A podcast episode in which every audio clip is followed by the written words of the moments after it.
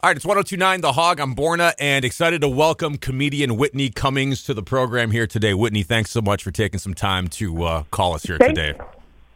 Thank you. I don't think I've been to Milwaukee since I was at, uh, I did the Rescue Me tour with Denis Leary like 12 years ago. So Wow. I'm so excited to come back. I know, it's crazy. Well, I don't know if you've watched any of the NBA finals that's going on, but like a lot of the downtown city looks completely different from 12 years ago. So there's some really cool spots that if you got some time that you could check out and uh, and, and walk around and, and hit up. Well, I guess my biggest question for you is what is the thing I could say on stage uh, at the Pabst Theater, uh, Milwaukee, that would get me canceled? That, that Like, would get you it's- canceled. it's never anything that's like you know off limits on Twitter. It's always like what's the what's the biggest mistake blunder I could make about Milwaukee. For example, last time I did Detroit, the show was going great, killing, super fun, and then at the end I was doing this joke about how guys um uh wear jerseys like team jerseys Yeah. when they're watching like as if someone's gonna like draft them at any at forty seven like they guys like truly think like patriots fans are like bill belichick's gonna call me any minute gotta be ready gotta be like they think they're gonna call it's like tom brady broke his ankle we need you man. Um and i said boston patriots by accident. Oh, it That- was bad now I get you. Anything here in Milwaukee, like if you're you're here November fourth at the Pabst Theater, so it'll be football season. If you like came out in a Chicago Bears jersey or said "Go Bears" or something like that, you get you get some hearty boos for sure. Yeah, yeah. It's just like Okay, has, so that's that's it. Okay. has that ever so ever, ever happened to you? Because I don't know how like you or any like musicians that go on tour keep track of where you are on every given day because a lot of it like a lot of it looks the same, right? It's just travel, hotel rooms, and, and theaters. You ever made another mistake like that, like call out the wrong the wrong city or anything? Oh yeah, I thought you were say called the wrong name in bed. I all the time. wrong name in bed, sure, all the time, yeah. no, but I was just um doing Texas. I did. I've been doing these like smaller club like warm up dates for the tour, so that you know, because comedians we haven't done stand up in a year. I want to make sure I'm not rusty, and uh I or like know what's actually offensive versus what the 4,000 people on Twitter who complain about everything think is offensive. So I'm trying to figure out. um and I was in, uh, I had just done in Texas, San Antonio, Houston, and I was doing Dallas shows. And at the end of the show, in my head, I thought, when I was in Dallas, I was like, oh, this show was so much better than that last Houston show. And obviously, always, we're always critiquing ourselves in our head. And then I went, good night, Houston, in Dallas. And it, I have it on video. It was Oh. Brutal. It was not, it did not go well. I had to like stay on an extra 30 minutes to get him back.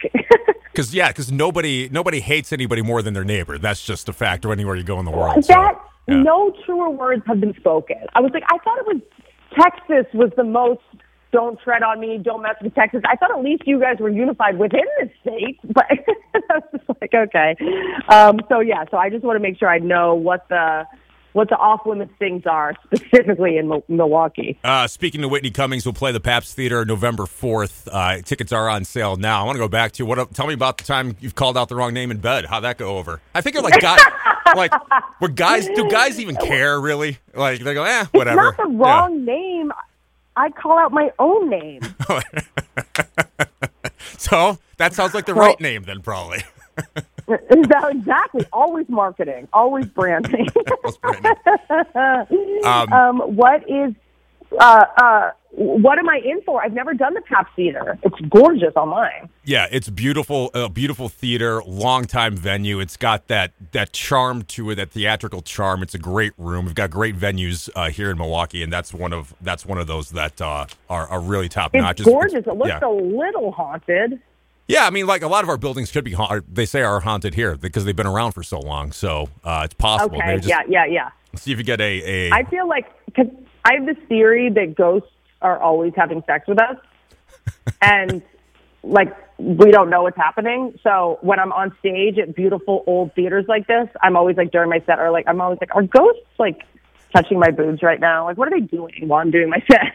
well, it is the Touch Me tour anyway, so right? I mean, exactly. You know what? I I have asked for it, and you're exactly right at my last special that I did for Netflix was called Can I Touch It? It was about, you know, I had this sex robot come out that looked exactly like me and I had all this sort of um uh jokes built around it and then this the tour is kind of a wink at that. It's like can I touch it? And now it's touch me. Especially no one was able to touch each other for the past year. We weren't able to hug our own family members. It was crazy and I was getting so uh I was just like, oh, I need someone. To, I want to hug someone or touch someone, and I don't let my boyfriend ever touch me. Obviously, that'd be disgusting. So I you know, I was just like, I, when I was doing shows when it opened up again, I was just grabbing people. I was running into the crowd. I was so, everyone felt so deprived of human connection. So I was just kind of, you know, touch me. This is it. This is it. It's time. Masks are off.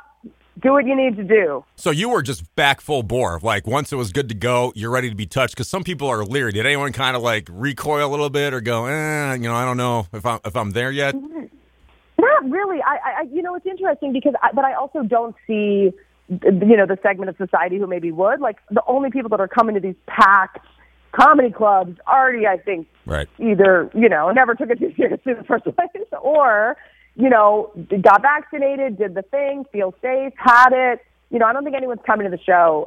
You know, I think that me sitting on their lap is probably the most sanitary thing that happens at a comedy club. Uh, speaking with Whitney Cummings here at the Pabst Theater on November 4th. Tickets are on sale now. So I imagine Whitney, with you know the year that year plus that everyone's gone through with with no shows or nothing going on, were you if you're at home like everyone else, did you find you have a lot of things to say and are ready to be said now coming out of pandemic time and and, and getting back out there? How do you how do you work on yes. material where you couldn't really test it out on people? I guess I guess face to face or in a crowd, but how is you as a comedian as a performer keep your uh, chops up? during that time? You know, doing a podcast has been a game changer um, because, uh, you know, I'm able to get feedback, but also sort of revisit them every week and then hear from the fans. So, so I had a great experience podcasting over the, the pandemic and getting sort of feedback that way. Um, uh, you know, and, and it, I was so reluctant to start a podcast. It was literally like I was going on my friend's podcast and I was like, oh, like you guys just sit around and blather about nothing and none of what you're saying is true. Like I can do that. like I, I thought we had to, you know, make sense. It's like you can really just do anything, go anywhere.